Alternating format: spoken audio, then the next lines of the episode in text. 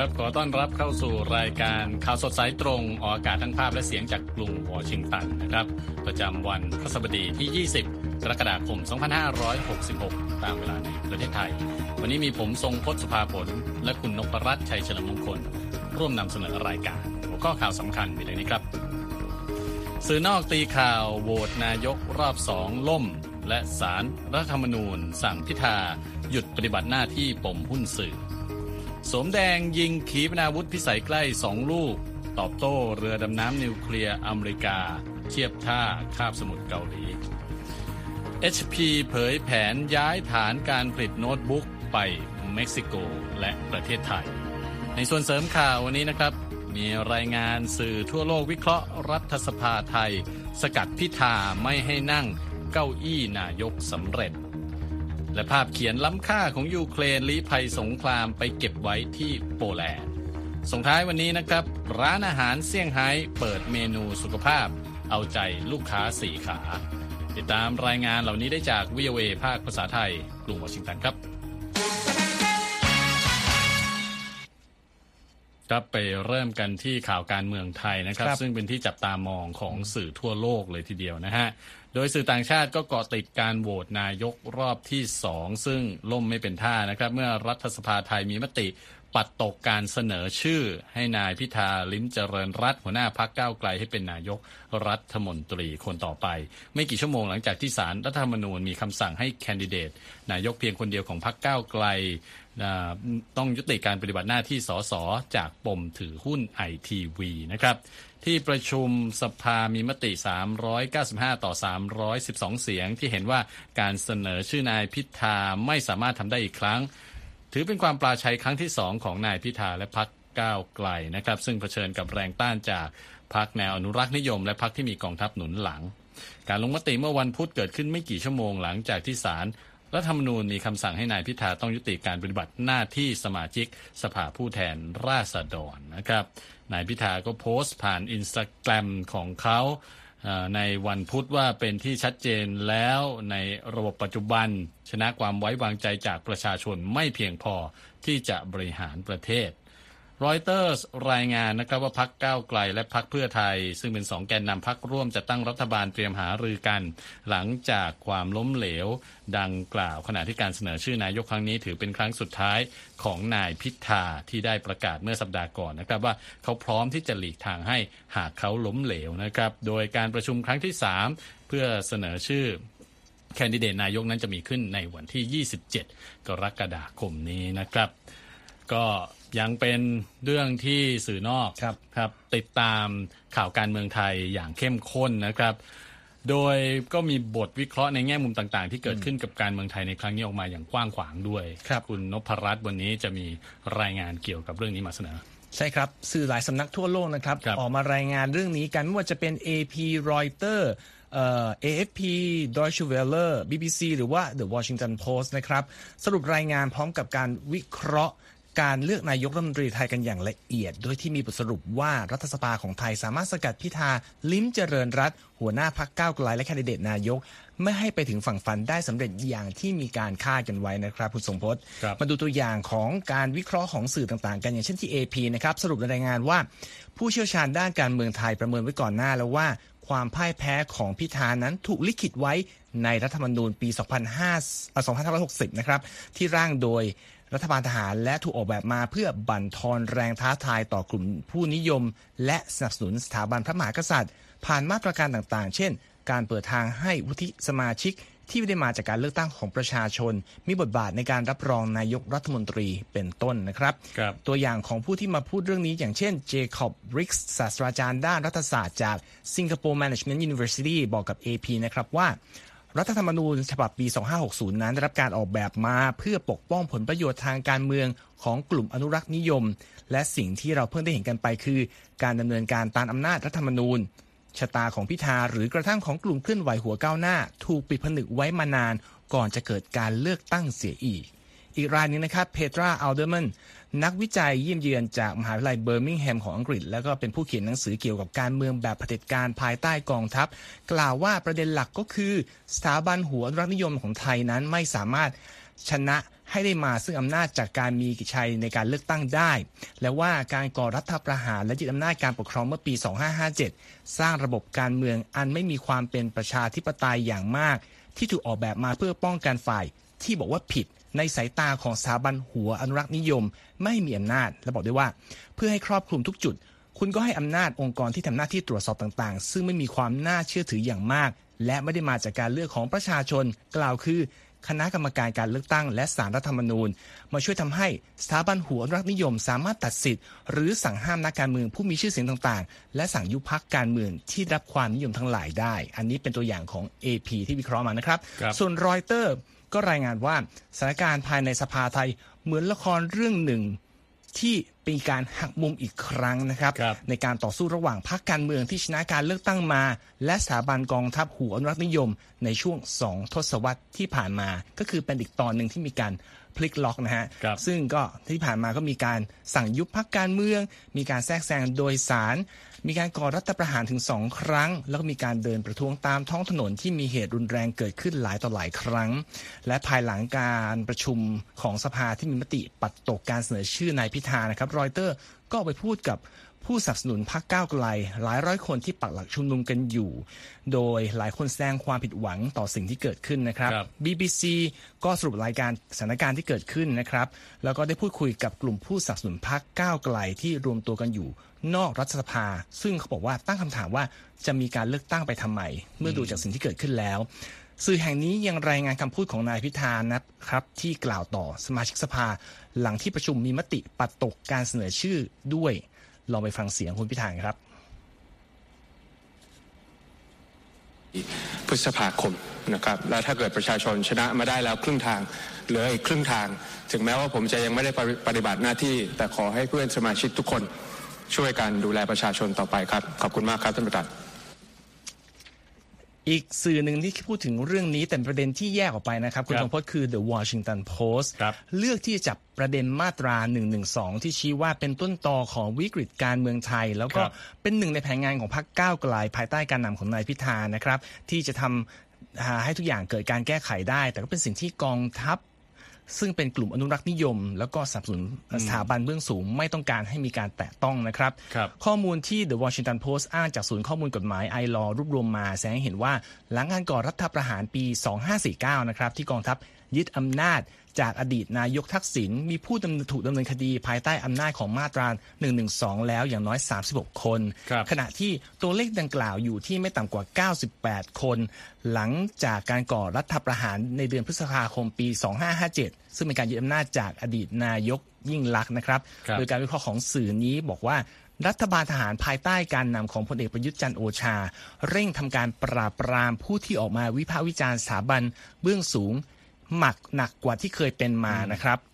และแม้การปราบปรามจะดูชะลอลงหลังงานพระราชพิธีบรมราชาภิเษกในปี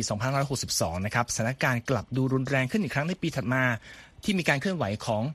ผู้ชุมนุม เยาวชนที่ออกมาเรียกร้องให้มีการปฏิรูปสถาบันเบื้องสูงของไทยอย่างที่ไม่เคยปรากฏขึ้นมาก่อนนะครับวอชิงตันโพสต์ยังอ้างข้อมูลจากศูนย์ทนายความเพื่อสิทธิมนุษยชน และรายงานว่ามีผู้ถูกดำเนินคดีภายใต้มาตรา 112 อย่างน้อย 253 คน ในช่วงระหว่างเดือนพฤษภาคมปี 2563 และเดือนกรกฎาคมปีนี้ โดย 20 คนเป็นผู้ที่มีอายุต่ำกว่า 18 ปีครับ ครับผม คุณผู้ฟัง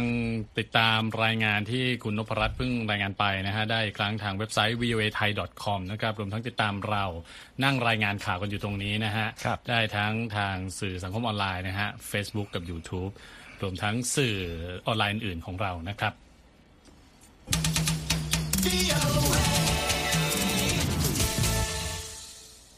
ครับไปฟังข่าวทางด้านอื่นมากบ้างนะครับ ในเอเชียเช่นกันนะฮะ เกาหลีเหนือยิงขีปนาวุธวิถีโค้งพิสัยใกล้ 2 ลูกในช่วงรุ่งสางวันพุธ ซึ่งนักวิเคราะห์เชื่อว่าเป็นการตอบโต้สหรัฐที่ส่งเรือดำน้ำนิวเคลียร์เชิงยุทธศาสตร์เทียบท่าที่เมืองปูซานไม่กี่ชั่วโมงก่อนหน้านี้นะครับกองทัพเกาหลีใต้รายงานว่าขีปนาวุธสองลูกถูกยิงจากเขตซูนาน ใกล้กรุงเปียงยางลอยไปตกในน่านน้ำทางตะวันออกของคาบสมุทรเกาหลีห่างออกไปราว 550 กิโลเมตรนะครับ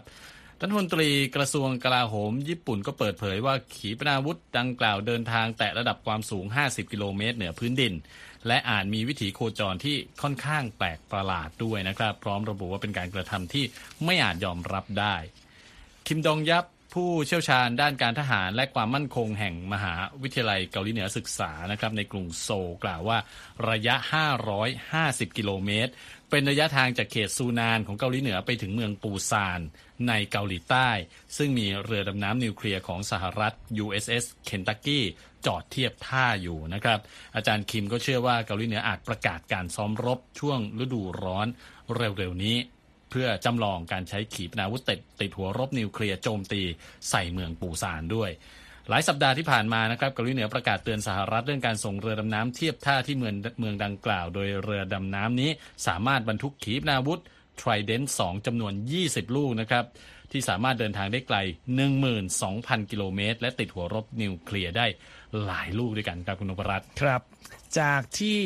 เกาหลีเหนือเกาหลีใต้เรายังไม่เป็นไหนนะครับ มาดูประเด็นที่ต่อเนื่องมาจากเมื่อวานนะครับ เรื่องของนายทหารสหรัฐที่เชื่อกันว่าเข้าไปอยู่ในพื้นที่ของเกาหลีเหนือ โดยสหรัฐก็บอกว่ายังไม่ทราบชะตากรรมที่แท้จริงของเจ้าหน้าที่ทหารรายนั้นนะครับที่เข้าไปในพื้นที่ความมั่นคงร่วมหรือ Joint Security Area ในวันอังคาร ซึ่งเป็นสถานการณ์ล่าสุดที่ผลักดันให้สหรัฐเข้าสู่ความขัดแย้งรอบใหม่กับเกาหลีเหนือ ขณะที่ด้านรัฐบาลปริงยางเองก็ยังไม่ปริปากเกี่ยวกับเหตุการณ์นี้นะครับคุณทรงพจน์ครับรัฐมนตรีกลาโหมสหรัฐลอยออสตินกล่าวในวันพุธว่ากองทัพบกสหรัฐสามารถระบุตัวในายทหารชื่อนี้นะผู้นี้ได้แล้ว ซึ่งก็คือ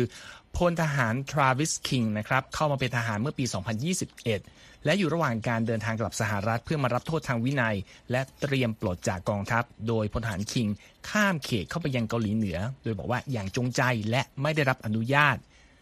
รัฐมนตรีกลาโหมสหรัฐเชื่อว่าเขาอยู่ในการควบคุมของเกาหลีเหนือนะครับแล้วก็กำลังติดตามและสืบสวนถึงสถานการณ์ความเป็นไปอย่างใกล้ชิด ด้านสื่อรัฐบาลกรุงเปียงยางไม่ได้รายงานถึงเหตุการณ์นี้ในวันพุธแต่อย่างใดนะครับ แล้วก็ไม่มีใครทราบแน่ชัด ถึงชะตากรรมของเขาในเกาหลีเหนือด้วย ทั้งนี้พลทหารคิงเพิ่งได้รับการปล่อยตัวจากเรือนจำเกาหลีใต้ หลังจากรับโทษจำคุก 2 เดือน ในข้อหาทำร้ายร่างกาย เขาถูกนำตัวไปสนามบินเพื่อเดินทางกลับสหรัฐวันจันทร์นะครับ แต่ว่ากลับหลบหนีออกจากสนามบิน และไปร่วมทัวร์หมู่บ้านปันบุญจอมบริเวณพรมแดนเกาหลีเหนือและเกาหลีใต้ในช่วงบ่ายวันอังคารครับผู้หญิงรายหนึ่งที่เข้าร่วมทัวร์กับเขาเปิดเผยกับ AP นะครับว่าตอนแรกเธอคิดว่าการที่เขาวิ่งข้ามพรมแดนไปเป็นเพียงการเล่นตลกเท่านั้น นอกจากเรื่องการถูก จำคุกล่าสุดนี้แล้วนะครับพลฐานคิงยังเคยถูกปรับเป็นเงิน 3,950 ดอลลาร์ฐานทำร้ายร่างกายเมื่อเดือนกุมภาพันธ์ปีก่อนนะครับ แล้วก็ทำลายรถตำรวจที่กรุงโซลเมื่อเดือนตุลาคมปีที่แล้วด้วยคลอเดียเกสแม่ของพลทหารคิงเปิดเผยกับ ABC News นะครับว่าเธอรู้สึกตกใจเมื่อทราบว่าลูกชายหนีข้ามพรมแดนเข้าเกาหลีเหนือ แล้วก็บอกว่า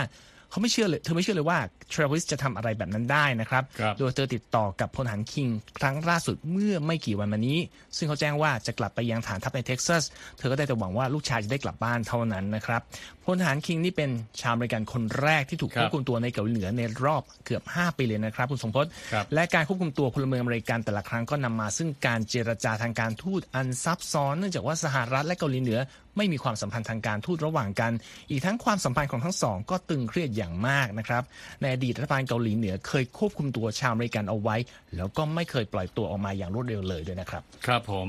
ก็เป็นอีกเรื่องหนึ่งที่กระทบความสัมพันธ์ของสหรัฐกับเกาหลีเหนือนะครับ ก็ต้องติดตามกันต่อไป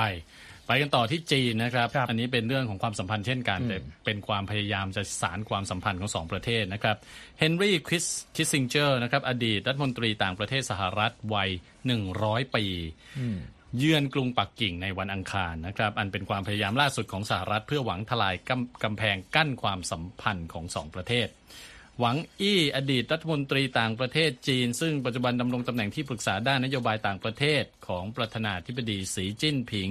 กล่าวยกย่องบทบาทของคิสซิงเจอร์นะครับในการปรับปรุงความสัมพันธ์ระหว่างรัฐบาลกรุงวอชิงตัน และรัฐบาลกรุงปักกิ่ง ในช่วงคริสตศวรรษที่ 1970 โดยเรียกอดีตรัฐมนตรีต่างประเทศสหรัฐ ผู้นี้ว่าเป็นเพื่อนเก่า ผู้ซึ่งมีบทบาทที่ไม่สามารถทดแทนได้ในการเสริมสร้างความเข้าใจของสองประเทศ อันนี้อ้างอิงจากแถลงการของกระทรวงการต่างประเทศจีนนะครับหลังการหารือของทั้งสองที่กรุงปักกิ่งนั่นเองหวังกล่าวด้วยว่านโยบายสหรัฐต่อจีนในปัจจุบันต้องการแนวคิดอันเฉียบแหลมทางการทูตสไตล์คิสซิงเจอร์ และความกล้าหาญทางการเมืองแบบนิกสันนะครับ อย่างไรก็ตามที่ปรึกษาด้านนโยบายต่างประเทศของสีจิ้นผิงกล่าวกับคิสซิงเจอร์นะครับว่าเป็นอาจอาจเป็นไปไม่ได้ที่จะพยายามและเปลี่ยนแปลงจีน และยิ่งเป็นไปไม่ได้เลยที่จะควบคุมจีนนะครับสำนักข่าวรอยเตอร์รายงานเนื้อหาในแถลงการณ์ของกระทรวงการต่างประเทศจีน เกี่ยวกับถ้อยแถลงของคิสซิงเจอร์ในประเด็นนี้ด้วยนะครับ ว่าไม่ว่าจะยากเย็นแค่ไหน ทั้งสองฝ่ายควรปฏิบัติต่อกันอย่างเท่าเทียม และรักษาการติดต่อสื่อสารระหว่างกัน และบอกด้วยว่าเป็นเรื่องที่ไม่อาจยอมรับได้นะครับที่จะพยายามโดดเดี่ยวอีกฝ่ายหนึ่งเฮนรี่คิสซิงเจอร์อดีตรัฐมนตรีต่างประเทศสหรัฐวัย 100 ปีมีบทบาทสำคัญนะครับในความสัมพันธ์ระหว่างสหรัฐกับจีนเมื่อกว่า 50 ปีที่แล้ว โดยในการเยือนกรุงปักกิ่งของเขาเมื่อปี 1971 ระหว่างที่ดำรงตำแหน่งที่ปรึกษาด้านความมั่นคงประจำทำเนียบขาว ในยุคอดีตประธานาธิบดีริชาร์ดนิกสันเขาคือผู้ปูทางสู่การเยือนกรุงปักกิ่ง ครั้งประวัติศาสตร์ ของประธานาธิบดีนิกสันนะครับในปี 1972 แล้วก็ทำให้ความสัมพันธ์ระหว่างสหรัฐกับจีนกลายเป็นปกติในปี 1979 นะครับเมื่อวันอังคารทางโฆษกกระทรวงการต่างประเทศสหรัฐกล่าวกับผู้สื่อข่าวว่าคณะทำงาน ของประธานาธิบดีโจไบเดนรับทราบที่คิสซิงเจอร์เยือนจีนนะครับ แต่ก็ไม่ได้ไปในฐานะของรัฐบาลอเมริกันแต่อย่างใดนะครับคุณนภัสครับ ไปดูกันที่เรื่องของข้อตกลงทะเลดำที่สิ้นสุดไปเมื่อวันจันทร์กันบ้างนะครับรบรัสเซียนะครับออกมาขีดเส้นตายนะครับ ห้ามเรือสินค้าแล่นผ่านทะเลดำตั้งแต่เช้าวันพฤหัสบดีนี้เป็นต้นไปนะครับ แล้วก็บอกว่าจะไม่รับประกันความปลอดภัยในการเดินเรือบริเวณน่านน้ำสากลในทะเลดำด้วย ขณะที่ยูเครนก็กล่าวหารัสเซียนะครับว่าเท่าทำลายท่าเรือบริเวณทะเลดำสองแห่ง ที่ใช้สำหรับการส่งออกธัญพืชต่อเนื่องเป็นวันที่ 2 แล้ว กระทรวงกลาโหมรัสเซียระบุผ่านทางเทเลกราฟว่าหลังพ้นกำหนดเวลาเที่ยงคืนของวันศุกร์ก็คือเข้าสู่ของวันพุธที่เข้าสู่พระหัสนะครับ ตามกรุงมอสโก รัสเซียจะถือว่าเรือทุกลำที่เดินทางไปยังท่าเรือยูเครนในทะเลดำเข้าข่ายเป็นเรือบรรทุกสินค้า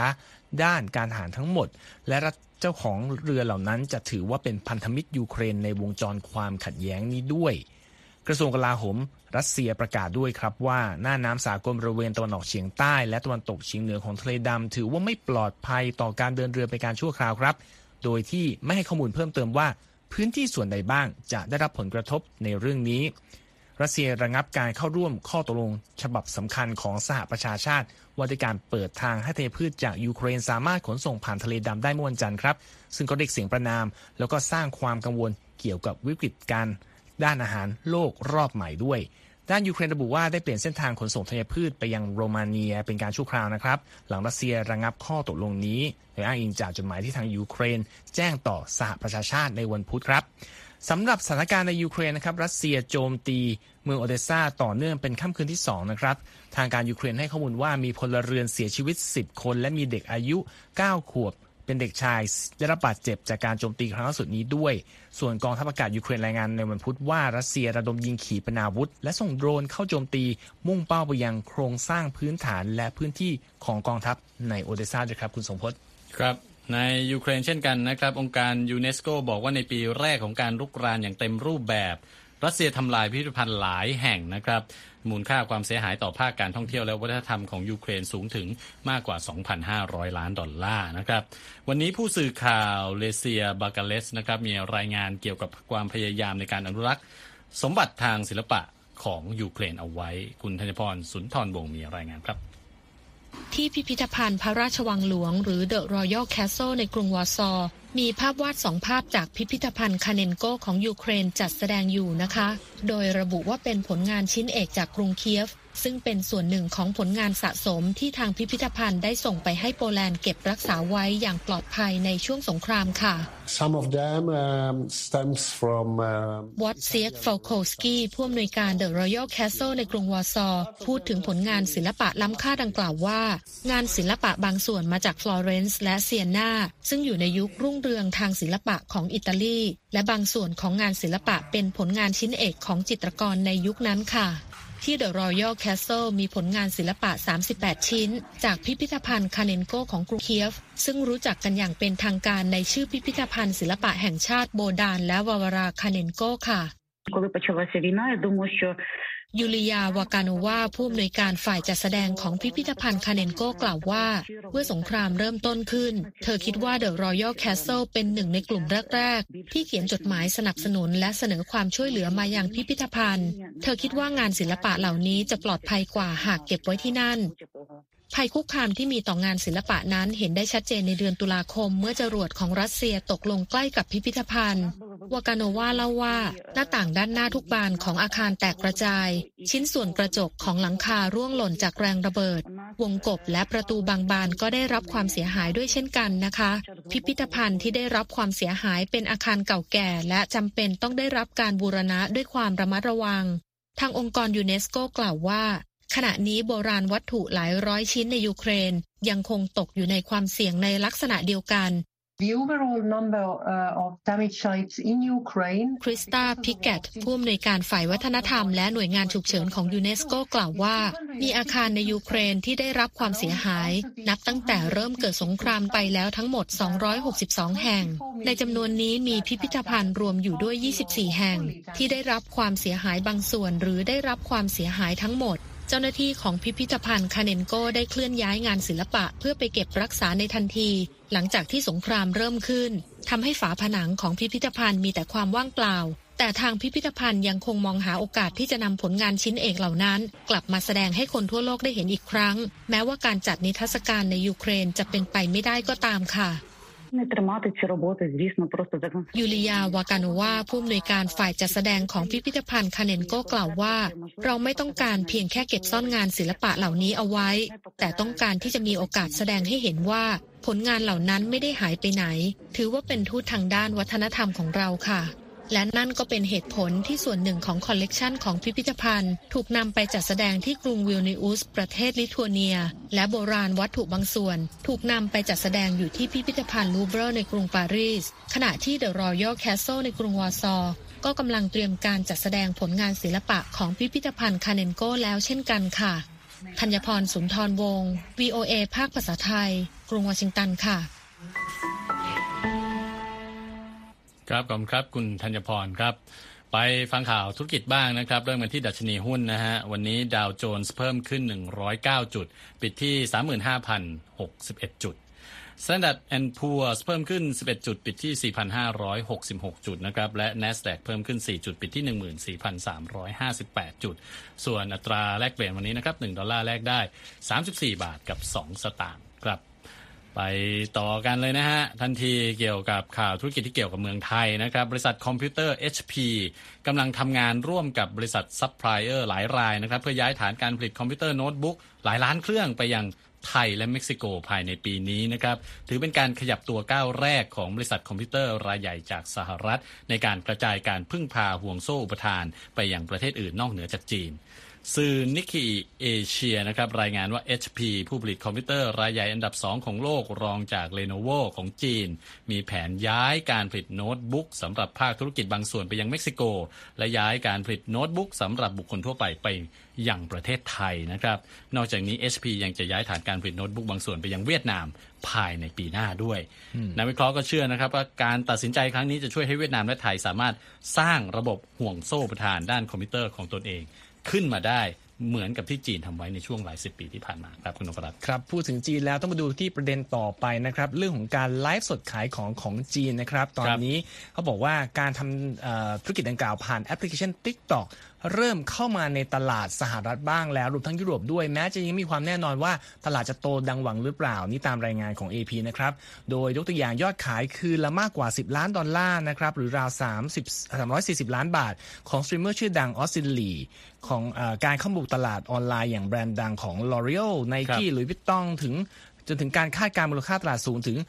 676,000 ล้านดอลลาร์ คือสิ่งที่บ่งชี้ว่าจีนเป็นประเทศที่มีการขายของออนไลน์ ผ่านระบบถ่ายทอดสดหรือไลฟ์สตรีมมิ่งที่มีการแข่งขันสูงมากสถานการณ์ดังกล่าวทำให้พ่อค้าแม่ค้าออนไลน์เลยหันมาทางซีกตะวันตกกันบ้างนะครับ ตั้งแต่ปี 2019 มานะครับแพลตฟอร์มอีคอมเมิร์ซชื่อดังในฝั่งตะวันตกเช่น Amazon หรือ Facebook ก็เริ่มทดลองอีคอมเมิร์ซแบบไลฟ์สด ตามความสำเร็จของแพลตฟอร์มจีนอย่าง Alibaba หรือ Tmall แล้วก็ Taobao รวมทั้งแอปคู่แฝดของ TikTok ที่ใช้ได้เฉพาะในจีนอย่างโต่วอิน ซึ่งเป็นบริษัทในเครือ ByteDance เหมือนกันนะครับ แต่ว่าเขาบอกว่าธุรกิจแบบออนไลน์สตรีมมิ่งก็ยังไม่ประสบความสำเร็จเท่าไหร่ในสหรัฐนะครับ คุณสมพศครับข้อมูลจากบริษัทวิจัยให้คำปรึกษาอย่าง Coresight Research คาดการณ์ว่าตลาดดังกล่าว จะมีการเติบโตอยู่ที่ 6,800 ล้านดอลลาร์ภายในปี 2026 ครับสถานการณ์ที่ไม่แน่นอนนี้ก็ทำให้ Facebook ปิดระบบดังกล่าวไปเมื่อปีที่แล้ว ส่วน TikTok ก็ยังดูเรื่องของความไม่แน่นอน ที่อาจรับผลจากความตึงเครียดระหว่างความสัมพันธ์ของสหรัฐแล้วก็จีนอยู่ครับ ครับธุรกิจจีนอีกด้านหนึ่งนะครับเป็นเรื่องของธุรกิจสัตว์เลี้ยงบ้างคุณนพรัตน์ครับร้านอาหาร Cat and Dog Club นะครับในนครเซี่ยงไฮ้เสนอเมนูพิเศษ เอาใจลูกค้าสี่ขานะครับเป็นเมนูสุขภาพ สนนราคานี่ต้องบอกว่าแพงกว่าอาหารของผู้คนทั่วไปด้วยนะฮะครับอันนี้เป็นรายงานของรอยเตอร์ส โดยทิฟฟานี่หวังพาสุนัขของเธอมาใช้บริการร้านนี้ในวันครบรอบหนึ่งขวบของเจ้าเฮงเฮงนะฮะเป็นสุนัขพันธุ์บอร์เดอร์คอลลี่นะครับเอ่อในวิดีโอนี้กำลังนั่งกินเค้กอย่างอร่อยอร่อยๆเลย ทิฟฟานี่บอกว่าถ้าน้องหมาของเธอมีความสุขเธอก็มีความสุขไปด้วยสำหรับเธอแล้วสุนัขไม่ต่างจากลูกคนหนึ่งนะครับ ซึ่งเธอบอกได้เลยว่าเฮงเฮงมีความสุขมากที่ได้มาทานอาหารที่ร้านนี้ เมื่อปี 2022 นะครับ ธุรกิจเกี่ยวกับสัตว์เลี้ยงในจีนมีมูลค่าสูงเกือบ 5 แสนล้านหยวน หรือประมาณ 2 ล้านล้าน 4 แสนล้านบาทนะครับ เพิ่มขึ้น 25%จากปีก่อนหน้านั้นนะครับ เป็นข้อมูลจากบริษัท II Media Research ส่วนหนึ่งที่ทำให้ธุรกิจอันนี้เติบโตรวดเร็วน่าสนใจมากเขาบอกว่าเป็นเพราะชาวจีนมีขนาดครอบครัวเล็กลง ผู้คนจำนวนมากขึ้นใช้ชีวิตอยู่ตัวคนเดียว โดยข้อมูลของทางการจีนบอกว่ามีชาวจีนประมาณ 125 ล้านคนนะครับอาศัยอยู่ตามลำพัง ดังนั้นสัตว์เลี้ยงจึงเป็นเพื่อนช่วยคลายเหงาที่ดีร้าน Cat and Dog Club นะครับเริ่มเปิดบริการเมื่อ 2 ปีก่อน เพื่อทำอาหารให้กับสัตว์เลี้ยงของบรรดาเจ้าของที่มีอันจะกินนะครับราคาเฉลี่ยจานละ 90 หยวน หรือประมาณ 430 บาท หมาเตาผู้จัดการร้านบอกว่าอาหารสัตว์เลี้ยงของร้านตนไม่มีน้ำตาล ไม่มีน้ำมัน ไม่มีสารปรุงแต่ง และทำออกมาสดๆนะครับ แล้วก็บอกว่าคนก็กินอาหารของร้านได้นะฮะ แต่อาจจะไม่มีรสชาติมากนักเขาบอกอย่างนั้นนะครัฮะบนั่นก็เป็นรายงานเกี่ยวกับธุรกิจสัตว์เลี้ยงในจีนส่งท้ายข่าวสดสายตรงจากกรุงวอชิงตันวันนี้ ผมอ่าทรงพจน์สภาผลและคุณนพรัตน์ชัยเฉลิมมงคลต้องลาไปก่อน สวัสดีครับ สวัสดีครับ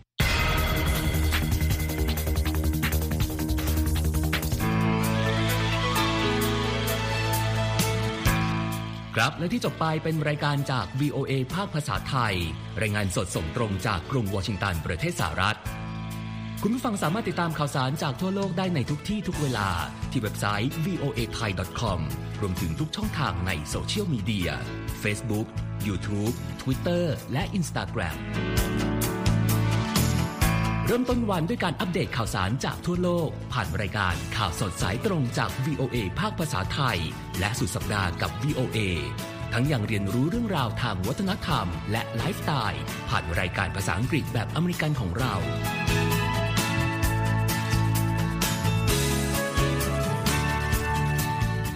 ติดตามความเคลื่อนไหวในประเทศสหรัฐ การเมืองอเมริกัน พร้อมเข้าใจที่มาที่ไปของเหตุการณ์สำคัญ รวมถึงข่าวต่างประเทศ จากแหล่งข่าวที่เชื่อถือได้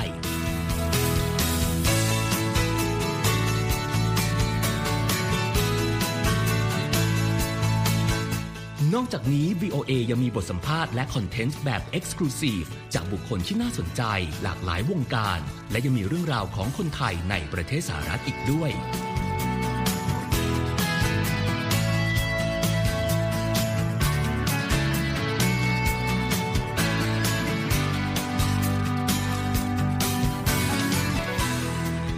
คุณนะครับที่ให้ VOA ไทยเป็นส่วนหนึ่งในการติดตามข่าวสารสาระและเกร็ดความรู้ของคุณ จากรายการต่างๆ ที่เรามุ่งมั่นนำเสนอ เพื่อความเที่ยงตรง ทันเหตุการณ์ และมีประโยชน์ในทุกๆวัน